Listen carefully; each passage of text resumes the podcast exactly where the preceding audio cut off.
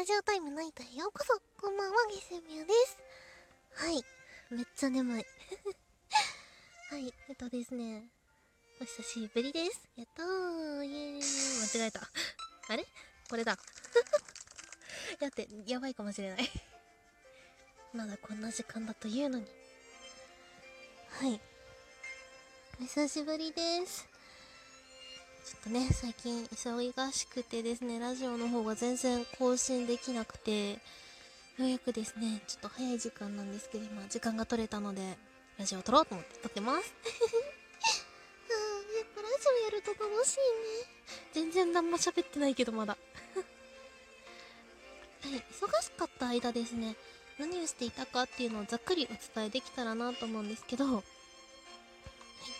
忙しかった間ですね、ちょっと、その、忙しくなるのでしばらくお休みしますみたいなのをツイッターで言う前に、しばらくお休みしますぐらいしか言ってない気がするけど、その、ですね、直前ぐらいに多分、ちょっと遠出してますよみたいな感じでですね、ラジオの方更新させていただいたかと思うんですけど、その期間ですね、私、新潟県に行って、車の運転免許のですね、講習みたいなのに行ってました。はい。じゃあ免許取れたのかよ、おめえって思う方もいらっしゃるかと思うんですけど、あの、まだ取ってないです。本試験はまだ受けてないです。私がやったこととしては、仮免許と、あと、その本試験時の実技の部分の免除。この部分がですね、完了している状態となっております。はい、免許自体はですね、本試験については、今週か来週のどこかしらで行けたらいいなって思ってます。できるだけね、早く行かなきゃなっていうのはあるんですけど、でもね、まだちょっと、いろいろと忙しくて、行くに行けない。まあ、忙しいっていうのもあるし、ちょっと金、あの、新潟県にいたせいで金欠っていうのがあって、その、ね、免許取るのって5000円近くかかるから、それやっちゃうとちょっと、ちょっとね、お財布が痛すぎると思って、ちょっと待ってる状態ですね。はい。いやでもね、めちゃめちゃ良かったです、新潟県。と、私が行った場所としては、新潟県南魚沼市のところなんですけど、本当にお店とかは全然ないんですけど、でもすごい、その、何空気も美味しいし、人も優しいし、もうすっごい楽しかったです。最高と思って。もうちょっとね、遠泊したかったなって自分の中で思うレベルで楽しかったです。そのですね、うん、私は遠泊とかはせずきっかり2週間ですね、範囲で行ってきたんですけど、私の行ったところは、その、試験とかに落ち、1回でも落ちちゃうと1日遠泊。で、何回以上、3回だったかな落ちると、その、一旦帰省して、で、向こうで試験受けて帰ってこいみたいな。そういうところだったんですけど、うん。私は頑張って1回で終わらせてきました。でもね、すごい良かった。もう本当に教えてくれる皆様がすごく丁寧っていうのもあるし、それにね、あの、やってくださるスタッフさん一人一人がすごい優しい方でしたし、で、新潟県でお買い物とかもしたんですけど、そこの店員さんもいい人がすごく多くて、その、イオンさん、大きなイオンさんがあって、そこで無人レジ、あの自分でやるレジみたいな、あれをですね、やってたんですけど、ちょこちょこ私お惣菜買ったりしたせいで、これ何のジャンルなんだろうみたいになって、えー、っと、みたいな止まってたんですけど、ほんのにちょっと止まってるだけでも、すぐ店員さんが、大丈夫ですか？これ、まあ、ここですよってすぐ教えてくれるので、本当に店員さんに、あの、すいませんって声かけたりして、荷物から離れなくていいっていうのもすごいいいなって思いましたね。店員さんが忙しい時間の時でもちゃんと対応してくれる。素晴らしかった。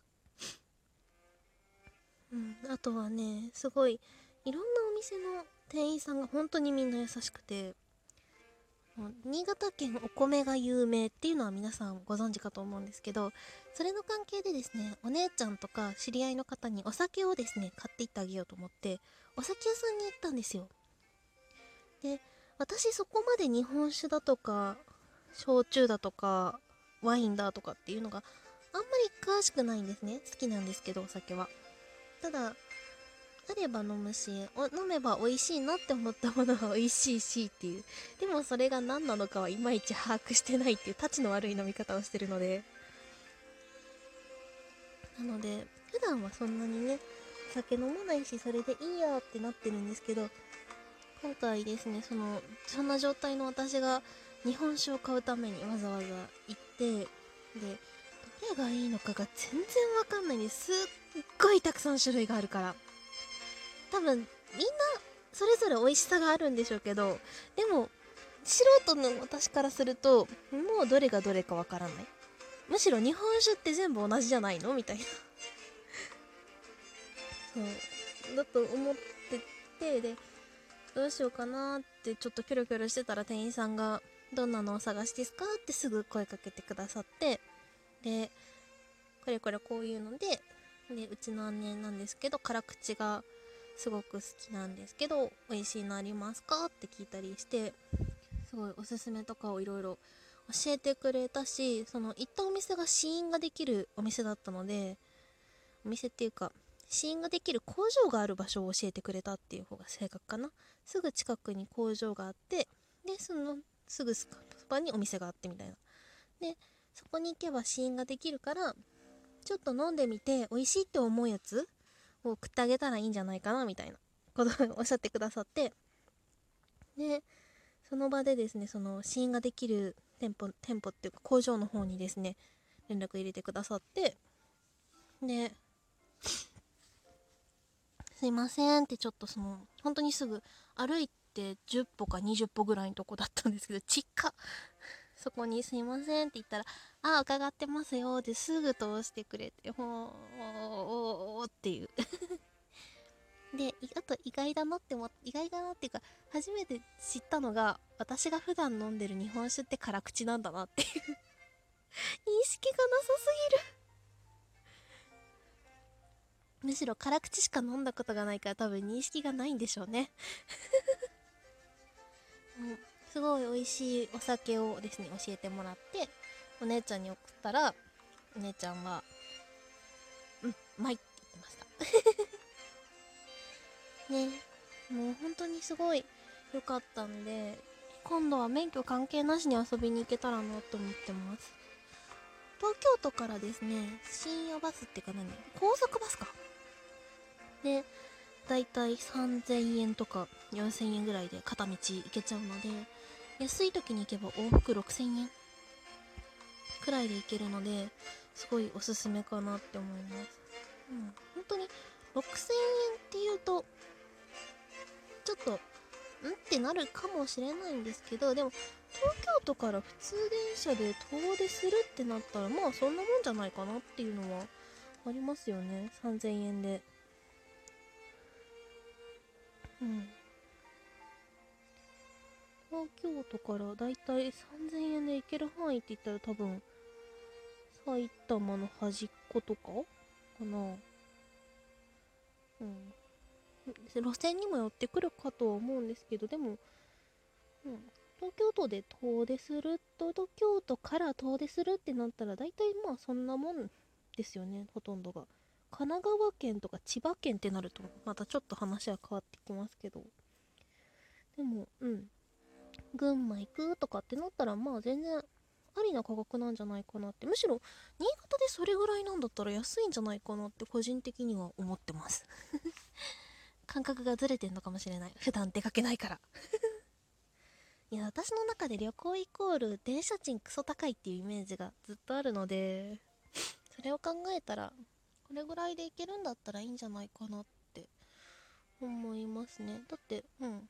1泊2日で行くってなってざっくり本当にざっくり見積もりでそのバス代が4000円時期だったっていうのを仮定したとしてもまあ大体往復で1万円。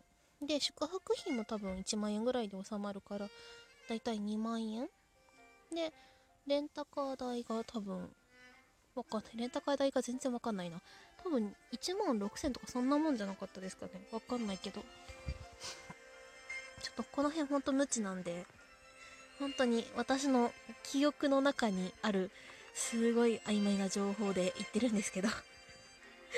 まあでも1万6000円だともうこのまま仮定しちゃいます。はい。で考えたとしても1泊の旅行トータル料で言ってもだいたい4万円程度。って考えたら良くないですかね。